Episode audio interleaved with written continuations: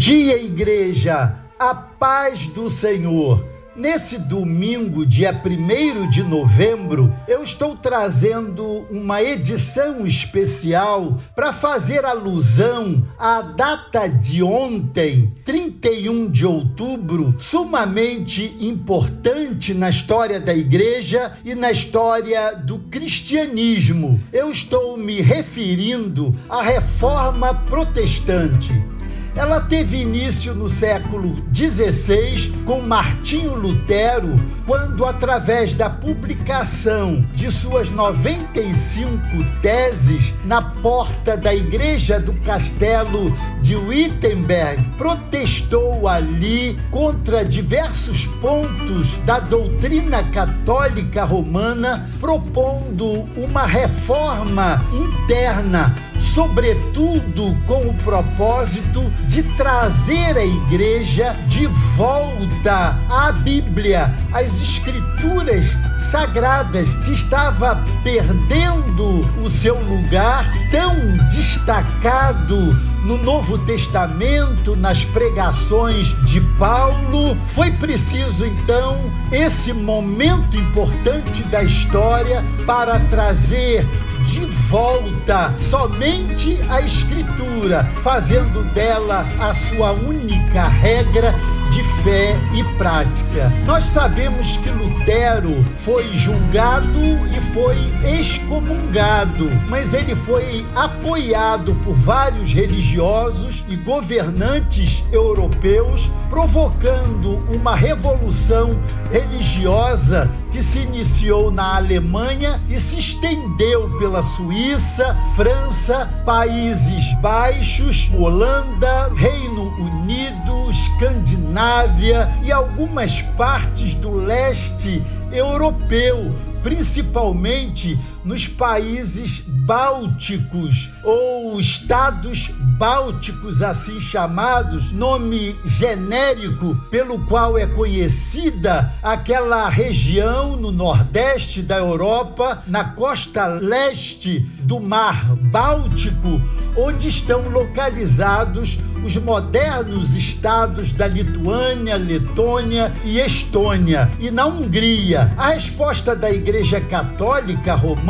foi o movimento conhecido como Contra-Reforma, iniciada no Concílio de Trento. O resultado da reforma protestante foi a divisão da Igreja no Ocidente entre católicos romanos e os reformados ou protestantes originando o protestantismo. João Calvino foi o intelectual desse movimento reformado, escrevendo importantes tratados e comentários bíblicos. Também contribuiu para a explanação dos chamados cinco somentes, solas em latim, a saber, somente a graça, sola gratia o eleito alcança a salvação unicamente pela graça, somente a fé. Sola fide. O eleito alcança a salvação unicamente mediante a fé, somente a escritura. Sola escritura. O eleito salvo encontra na Bíblia a sua única regra de fé e prática, somente Cristo. Somos Cristos. Cristo deve ser tudo em todos deve ser o centro da vida do eleito salvo. Somente glória a Deus. Só lhe deu glória. Todo pensamento ou obra deve ser unicamente para glorificar o nome poderoso do Senhor. Muitos crentes desvalorizam a reforma protestante por afirmarem que não há nela nenhuma importância. É claro que essa atitude é incorreta, uma vez que todos nós somos herdeiros e devedores daqueles irmãos que deram a vida, alguns literalmente, para que tivéssemos a liberdade de viver um cristianismo baseado nos evangelhos e nas doutrinas dos apóstolos. Então, amados, a reforma protestante foi o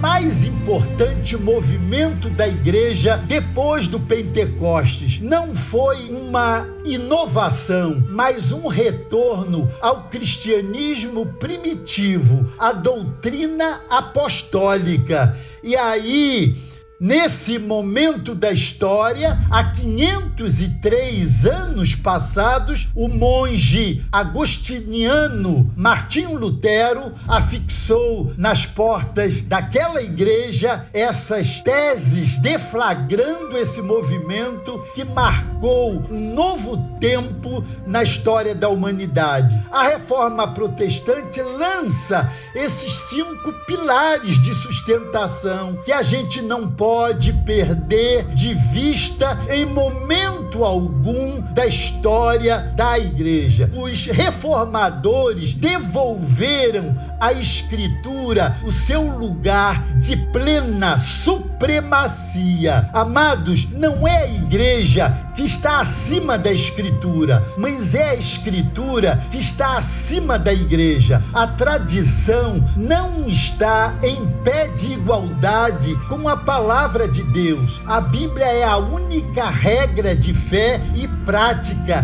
Dela emana o que cremos e é ela que nos ensina o que fazemos. Nenhuma tradição, por mais antiga que seja, pode igualar-se às Escrituras. Nenhum concílio eclesiástico pode estabelecer dogmas fora das Escrituras. A palavra de Deus, portanto, amados, é inspirada, toda ela inspirada, Velho e Novo Testamento, inerrante, absolutamente inerrante, infalível e suficiente. Embora até tenhamos visto um vídeo recente destacando a insuficiência da Bíblia, nós declaramos essa declaração insustentável. Não apoiamos e, como igreja, rejeitamos, refutamos essa palavra que foi exposta em um vídeo recente. Ela é suficiente, ela é eterna. Amados, nós cremos nisso e é isso que nós defendemos como igreja do Senhor nesse tempo que nós vivemos. Ao Senhor toda glória, toda glória dada ao homem é glória vazia, é vanglória, é idolatria, é abominação para Deus. Só o Senhor é Deus. Ele é absoluto e subsiste em três pessoas da mesma essência e substância: o Pai, o Filho e o Espírito Santo. Ele é glorioso em si mesmo,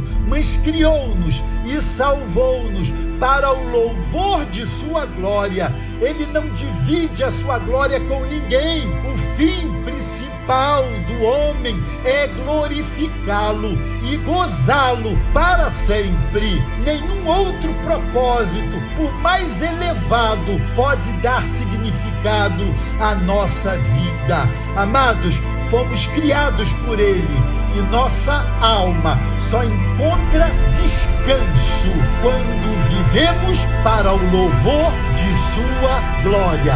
Deus os abençoe.